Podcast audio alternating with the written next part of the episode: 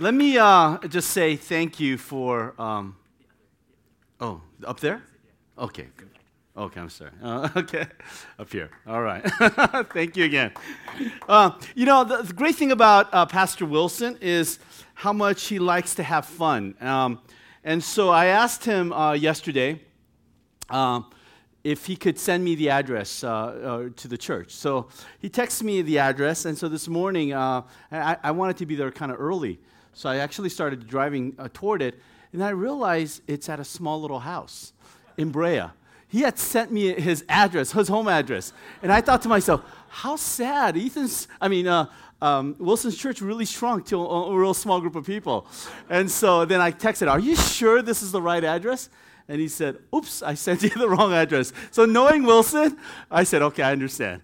So anyway, um, I ended up here, and now I get to see all of you guys. So I'm so excited. Yay. So thank you, Pastor Wilson, for, for pl- playing that practical joke on me. So sending me to your home. All right. Um, I just want to say thank you um, on behalf of Ambassador Church. Uh, for those of you who may not know, our, our, church is actually a sister church, a daughter, mother church to a Renewed Church. Uh, this is a, what we call an evangelical free church that's connected to our denomination because Wilson was in my class. And when he was in my class, he was one of those students sitting in the back. And he had this real sad, uh, depressed look on his face. And, and then we had this conversation, and we, we went out to lunch. I said, Wilson, what do you need? He goes, I need to graduate. I need to get. I, have been at 2.8. I was his last class at seminary. And so, as Wilson shared, uh, but I said, all, all, you need to do is to come to class and, and I'll give you an A. And so uh, he did that. so he came to class. But the, the blessing that we received, uh, this is the other side of the story to Wilson. Um, when we hired Wilson on back in 2008, it was one of the toughest years of our church's ministry. And I remember when we started Ambassador Church, um, that are the, the, the, during that year the whole economy tanked and as many of you know the story uh, our church had moved from we were moving from buena park all the way up to brea. And the reason we went up to brea was because in garden grove a facility that we are going to get they basically decided not to sell it to us and said uh, we don't want to sell it to you be, be, it's not about the money uh, but we feel like god's selling, uh, calling us to sell it to somebody else. And so a few months later we find out they sold it to a buddhist temple and I said, What? God's, and, and so they sold it for $1 million more. So it wasn't about the money. But it, so we ended up at this like a place in Brea, and the economy tanked, and we were having conversations with our staff. Our tr- church has shrunk from about, uh, about 150, 200 to about like 80 people. And then Wilson was in my class that summer, and I said to Wilson, um, Wilson, would you consider uh, working with us as part of our church? And I remember having a conversation with our staff, and I said, Hey, we want to bring Wilson on. And every one of them said, No, no, no.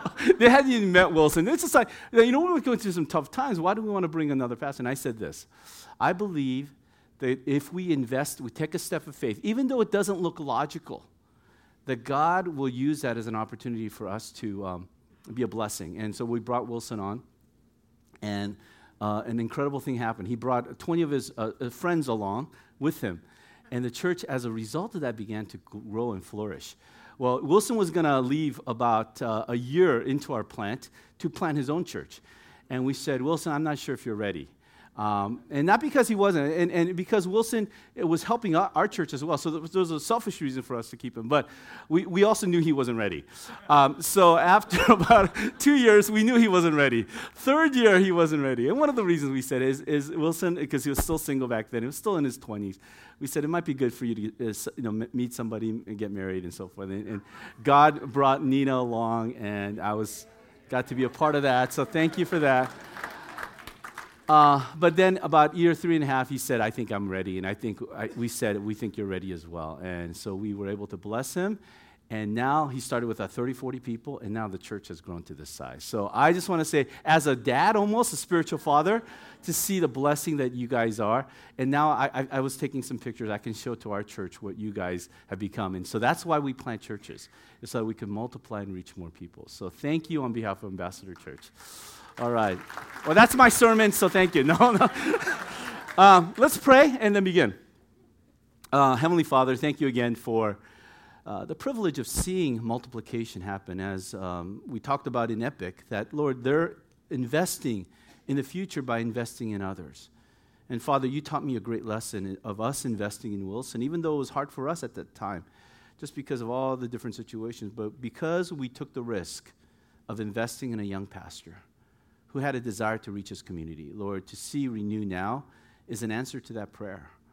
And so I pray for the future of Renew that they would also be a church in investing in, in others as well, uh, not only in, in people who work on staff, uh, church planters, individuals, that all of us together for the kingdom of God would make an impact. So, Father, we love you and thank you for the opportunity that we have in serving you. And I pray, Lord, that this message would be a source of encouragement for all of us as we talk about Romans chapter 8 and, and the importance of this passage in our life. And we pray this in Jesus' name. Amen. All right, let's turn in our Bibles to Romans chapter 8. Just shut off my phone here. Um, Romans chapter 8. And we're going to be looking at this passage together, uh, verses 18 to 25. And on the next uh, slide, I'm going to show you the, uh, the actual text. So let me uh, read it for you as we look into Romans chapter 8. Says this I consider that our present sufferings are not worth comparing with the glory that will re- be revealed in us. The creation awaits in eager expectation for the sons of God to be revealed.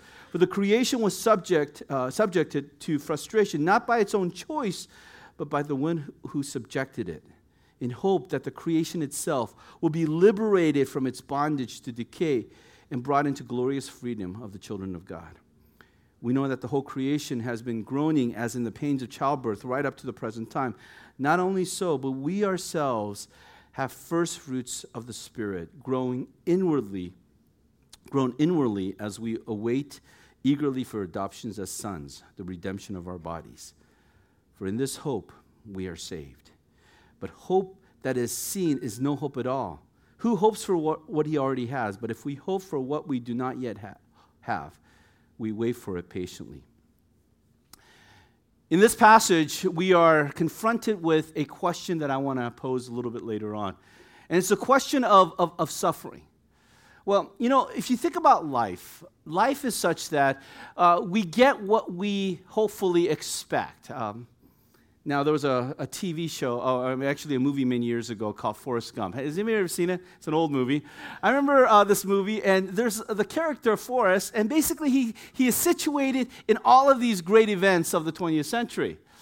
But one of the most significant things that happens is he's sitting on a park bench talking with an old lady, and he begins the conversation, and he says this Life is like a box of what? Chocolates. You never know what you're going to expect. Well, the reality is, if you think about that statement, well, I, I kind of know what he's talking about because when you open that box up, you may have different sorts of chocolates. But in reality, that when you open up a box of chocolates, what do you expect? Chocolates, right? If you open up a box of noodles, what do you expect? Noodles. If you open up a box of, you know, uh, whatever that is, a box of pens, what do you expect? You expect what is in that particular uh, box or label. Well, in, in this way, uh, life kind of makes sense. You expect what, what is on the label of, of, of that particular thing. And so when you think about life, if you look at sort of the logic of life, it's this that you get what you pay for. Or, in one sense, uh, there are some givens in life. If you commit a crime, you're going to get punished. If you study hard, hopefully you'll get better grades. Those are things that, that we assume. And here's another assumption that if we assume that if we study hard, if we study the Bible, we pray, we give, and we serve, that somehow in the midst of that, that God will then bless us accordingly. Well, the reality is that life is not always very logical, that sometimes life is actually unfair and unjust. Because how many of us as Christians, we sort of have this perception that if we do what we sort of think is the right thing to do in serving God, that somehow God like that, where they to kind of help us to be better. I kind of grew up in a church like that where they said if you. Take the case of, of this couple named Jim and Valerie Bowers. Jim and Valerie, uh, known as Roni, were traveling with their two children, six years old and a seventh month, month old uh, child named Charity. And they were on a Peruvian jet to be missionaries. And as they were uh, sort of flying along, the, the Peruvian government assumed that this little uh, uh, plane was. and it hit the, the plane, and eventually the plane had crashed. The plane had based this particular um, story that it was just like popcorn. There was this loud popping sound, and things began flying, and it's hard to remember what exactly happened. And when the plane eventually landed, Jim started looking for the most important people in his life, his wife and his child. But what he found was that they were all dead. They were shot and they had drowned. Now, when I heard this story on one of those news shows, the first question that I thought about was that life is unfair. How could these, this Christian couple who had devoted themselves for ministry, had de- devoted themselves to be on the mission field, how could God treat them like that? And there's something in us that doesn't sort of, it doesn't make sense because we see that there's a cause and effect in life. That if we do this, that God will have to do that. Well, there are other situations in our life where we are involved in a relationship with somebody and, and things are going well. And then one day they come to us and say, hey, you know what? You're not the right person for me. And you had sort of envisioned a life of ministry together. Maybe you're in a job and you're working hard and layoffs come and instead of uh, everybody else getting laid off you're the only person in your company and you're the only one living your faithful witness.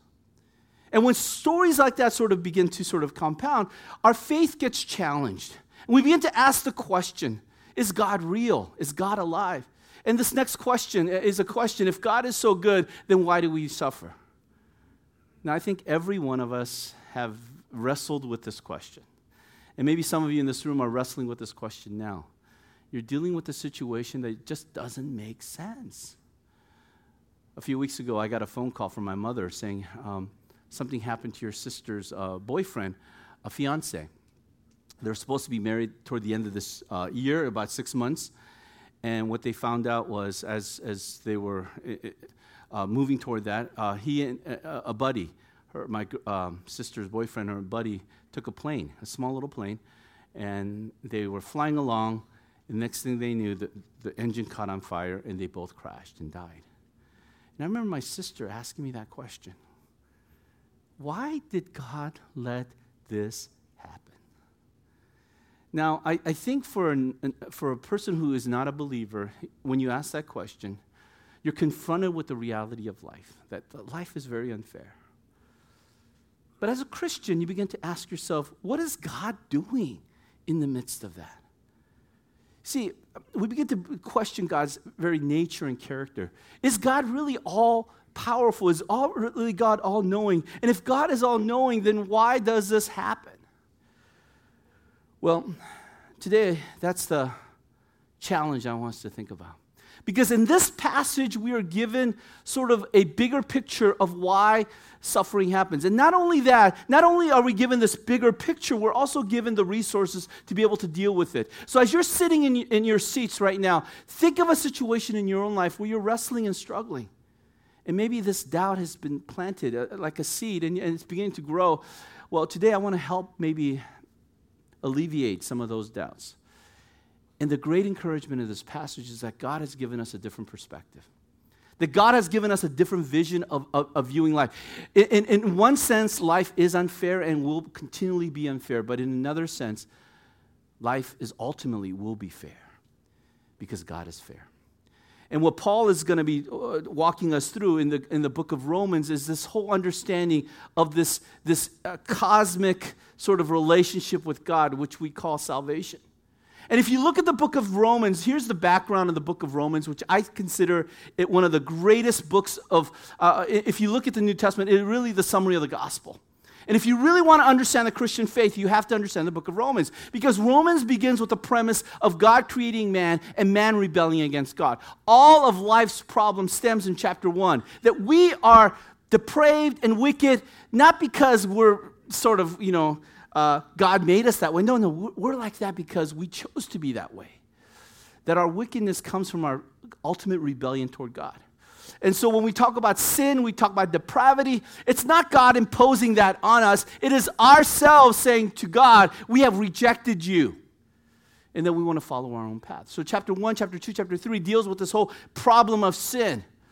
And then in chapter 4 and 5, he begins to sort of unpack that, that God has given us uh, this thing called faith. And that God has given us this, this road of redemption. And so we see life happening, that, that God sends another Adam, a man named Jesus, who comes and dies for us. And that death gives us life, and he liberates us in chapter 6 or chapter 7 of, of book of Romans. But here's the good thing that the sal- that salvation doesn't, story doesn't end just with us going to heaven. See, the problem with a lot of Christians is that we often think of, of Christianity as sort of eternal life insurance. That somehow, that if we say a prayer and we say, uh, Jesus, I come into my heart, that, that sort of, that that's all we need to do. Well, the rest of the book of Romans now deals with the application of what salvation looks like. It's not just about saying a simple prayer, it's about living a life that is being transformed by the grace of God. And in chapter 8, he begins by talking about the transformation. Three things happened. Number one, that we have a new mindset.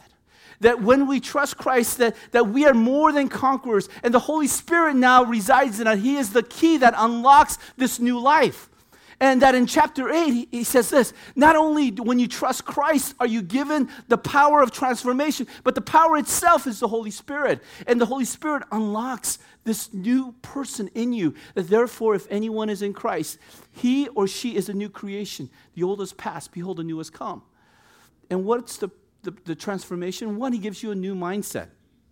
He transforms our minds from a sinful mind to one that has been transformed. And secondly, not only that, he gives us a new mission.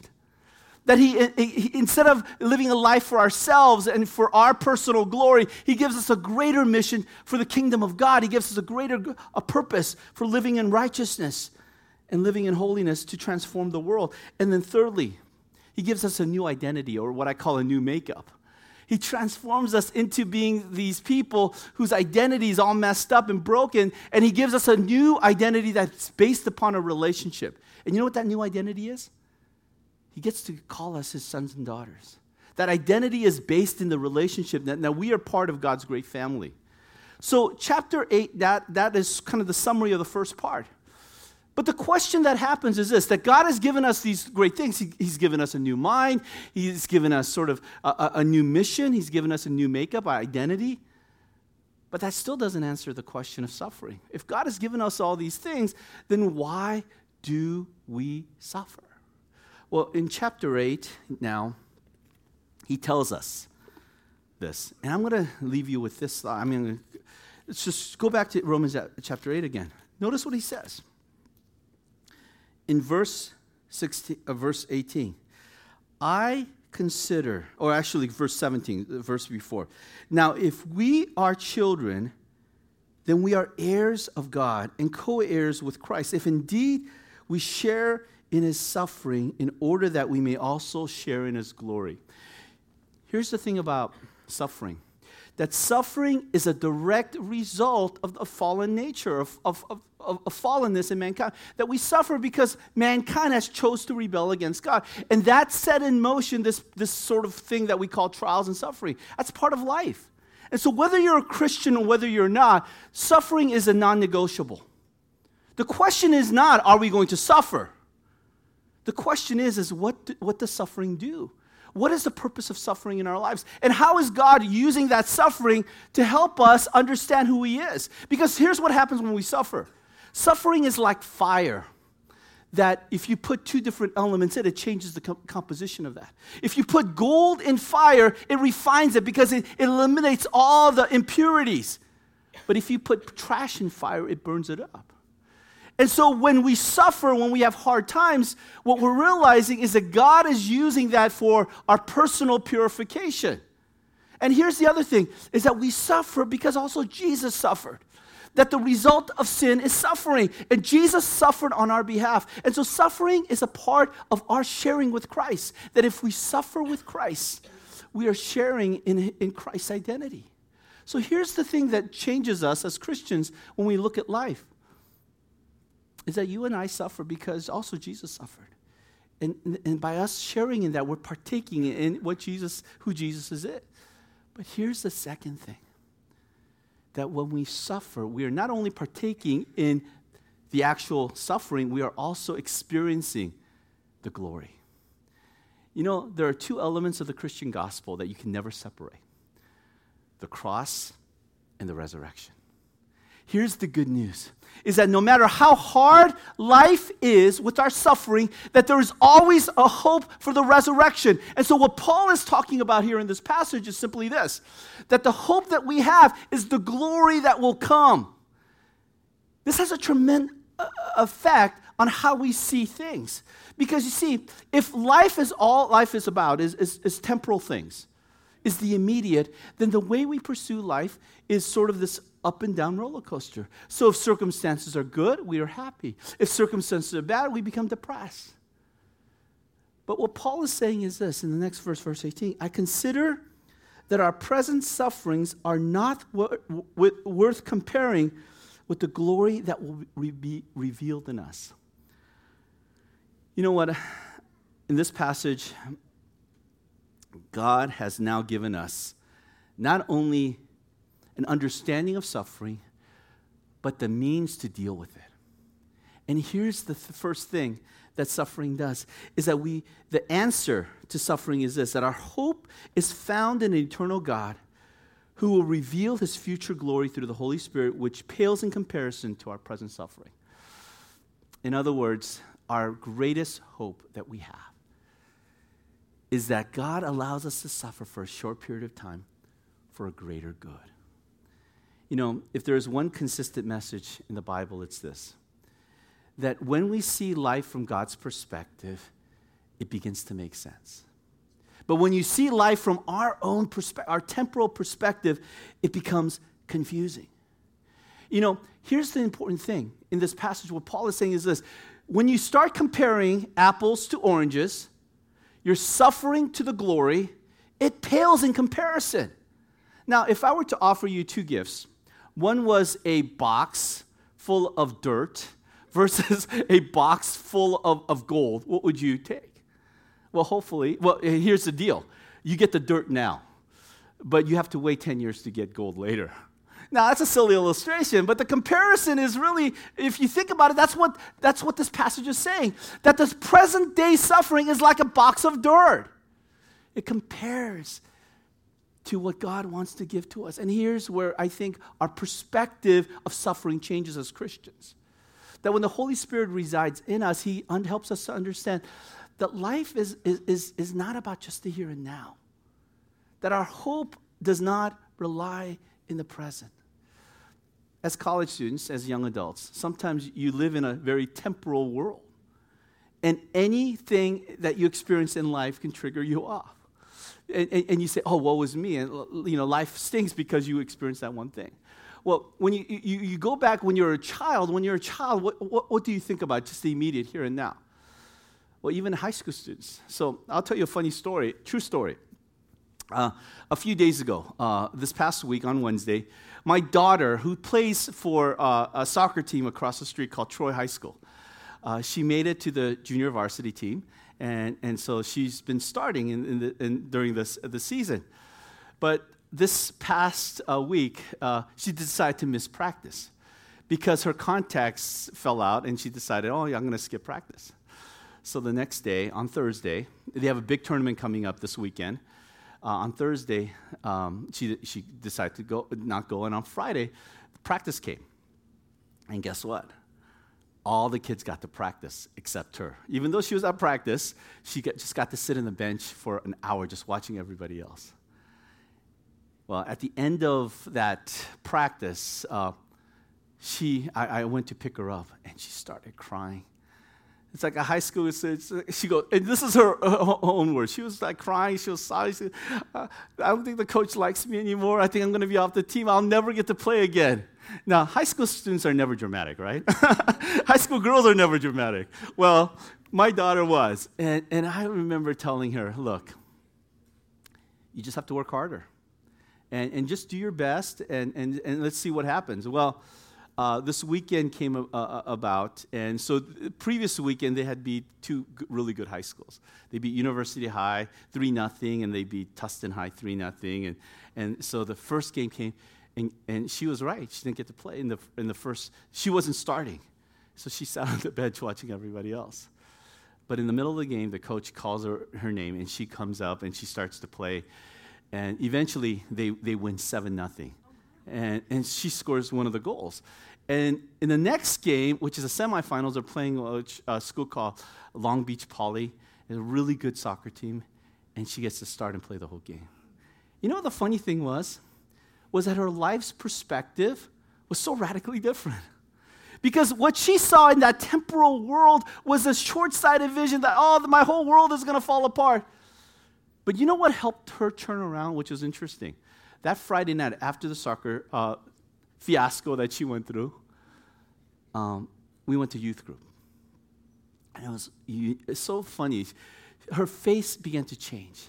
Because now she was in a community where she was loved and accepted, and it wasn't based on any performance. And she came out of that youth group and she said, Now I have a different perspective. And I think that's exactly what God does. That Paul's comparison to our present suffering doesn't compare to the glory that God gives. And here's the glory one, that the creation would change as well. And not only our, ourselves, but the whole nature uh, of creation changes.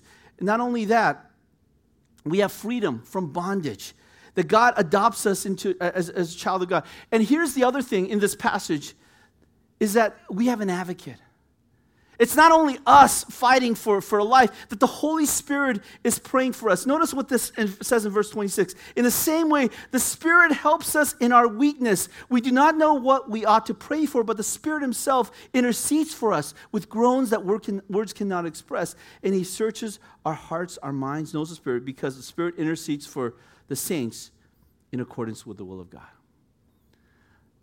The good news when we suffer is that we're not suffering alone.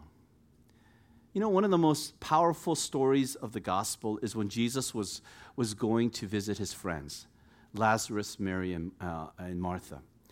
And he had gotten news that Lazarus was sick. And Jesus was doing ministry, so he couldn't go right away. Well, during the time of his ministry, Lazarus dies. And this is John chapter 11. And Mary sends word that, that or Martha sends word that, that his brother had died. And as Jesus is walking toward that, toward that place, Martha comes up and says, Jesus, why weren't you here? If you were here, my brother would not have died. Have you ever felt like that? If only Jesus was here, that this would not have happened. But you know what? Jesus does something remarkable in that passage. And this shows you the character and nature of God Himself. John chapter 11, verse 35. Jesus didn't defend himself, He didn't rebuke her. You know what it said? Jesus wept.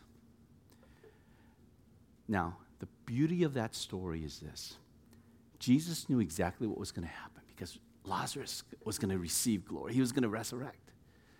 But Jesus, at the moment of her pain, experienced her pain, and he comforted her in that. So here's the good news is that when you suffer, you're not alone. You have, a, you have the family of God here suffering with you, but you have uh, uh, Jesus who has suffered even more than we could ever have suffered. And not only that, we have the Holy Spirit praying and interceding for our suffering. When I think about that, I just realize, wow, life is not as bad as we think it is. You know, uh, a few weeks ago, I celebrated my birthday, okay? Now I'm closer to eternity than birth because I'm 50 years old now. And as a 50 year old old man, I just look at life and I said, How many times in my life where I thought it was the end of the world? I look back and I just go, You know what? In hindsight, everything looks kind of petty.